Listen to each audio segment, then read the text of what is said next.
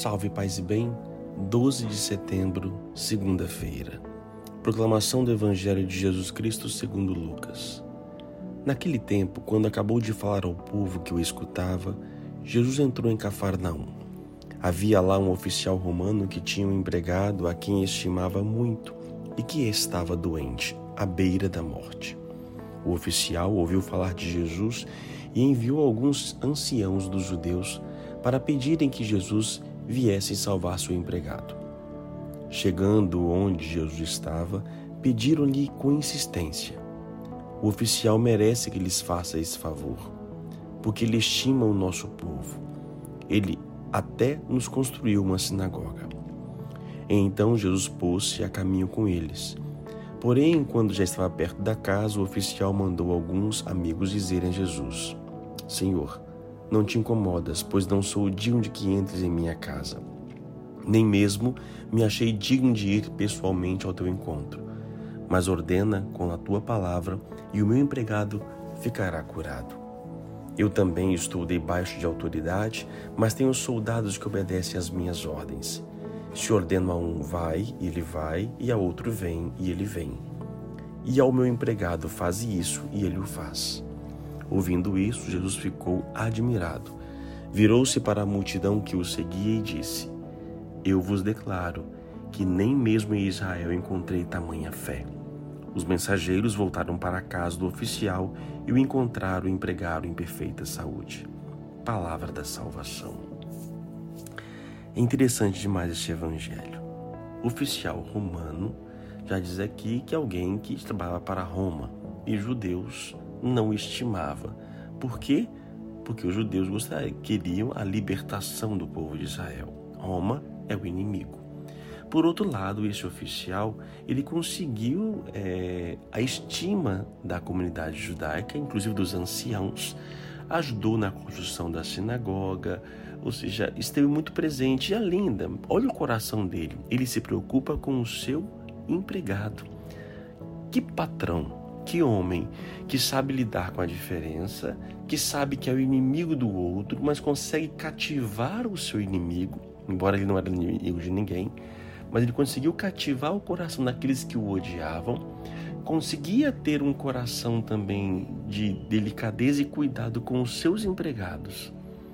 E além do mais, se sentia na indignidade. Ouviu falar de Jesus Cristo, um homem judeu, e ele não se sente digno mesmo com todas as virtudes desta pessoa, com toda a virtude que ele tinha, com todo o apreço que ele tinha na comunidade, ele, o senso dele era fundamental. Ele não se sentia digno de estar na frente de ninguém, inclusive de Jesus Cristo.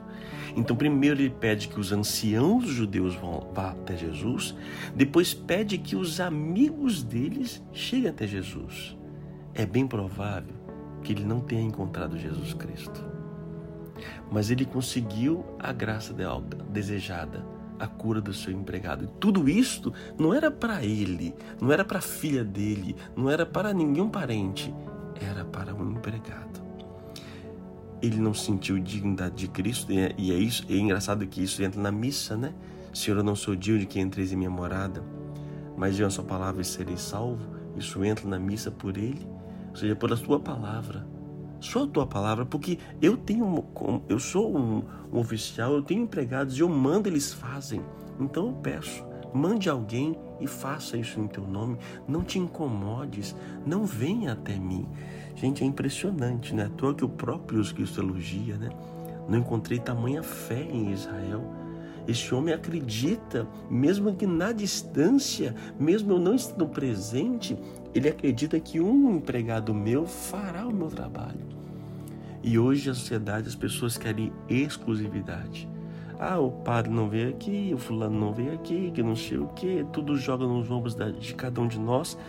E, e nós somos também igreja, nós estamos presentes. E essa pessoa ela se sente digna e mesmo a distância, ela, ela se basta com a distância, com a palavra de alguém à distância. Isso é fé, gente. Isso é fé.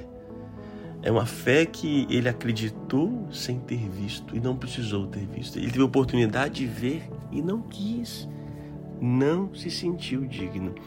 Diz o texto é, que os mensageiros voltaram para a casa do oficial e encontraram o empregado em perfeita saúde.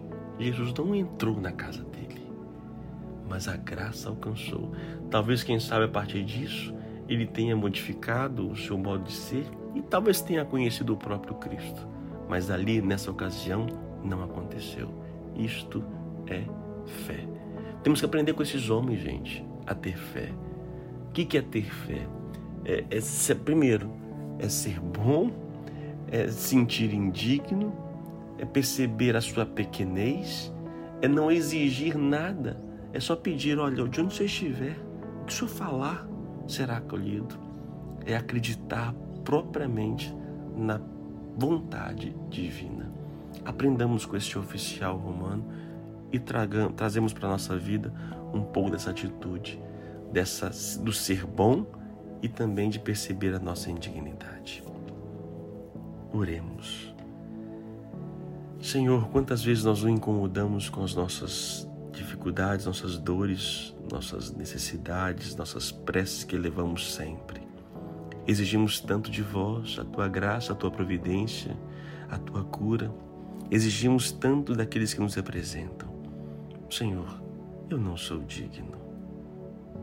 Eu não sou digno de nada, nem de lhe pedir alguma coisa. Somos pecadores, somos fracos, sou fraco. Quem sou eu para lhe cobrar e pedir alguma coisa, Senhor? Mas, em nome daqueles que sofrem, eu vos peço, Tende misericórdia dos nossos irmãos nos hospitais, dos que estão adoentados, dos que estão sofrendo. Pessoas que você conhece agora, leve a Deus o pensamento, não porque nós merecemos, porque nós não somos dignos, mas pela tua misericórdia nós suplicamos, ó Deus. Curai aqueles que nós amamos e aqueles que pediram socorro a cada um de nós, de modo especial os mais necessitados nós suplicamos, ó Deus bendito. Que Deus te abençoe, Pai, Filho e Espírito Santo. Amém. A palavra de hoje é fé. Você tem fé? Olha para esse oficial romano e pergunta: Você tem fé?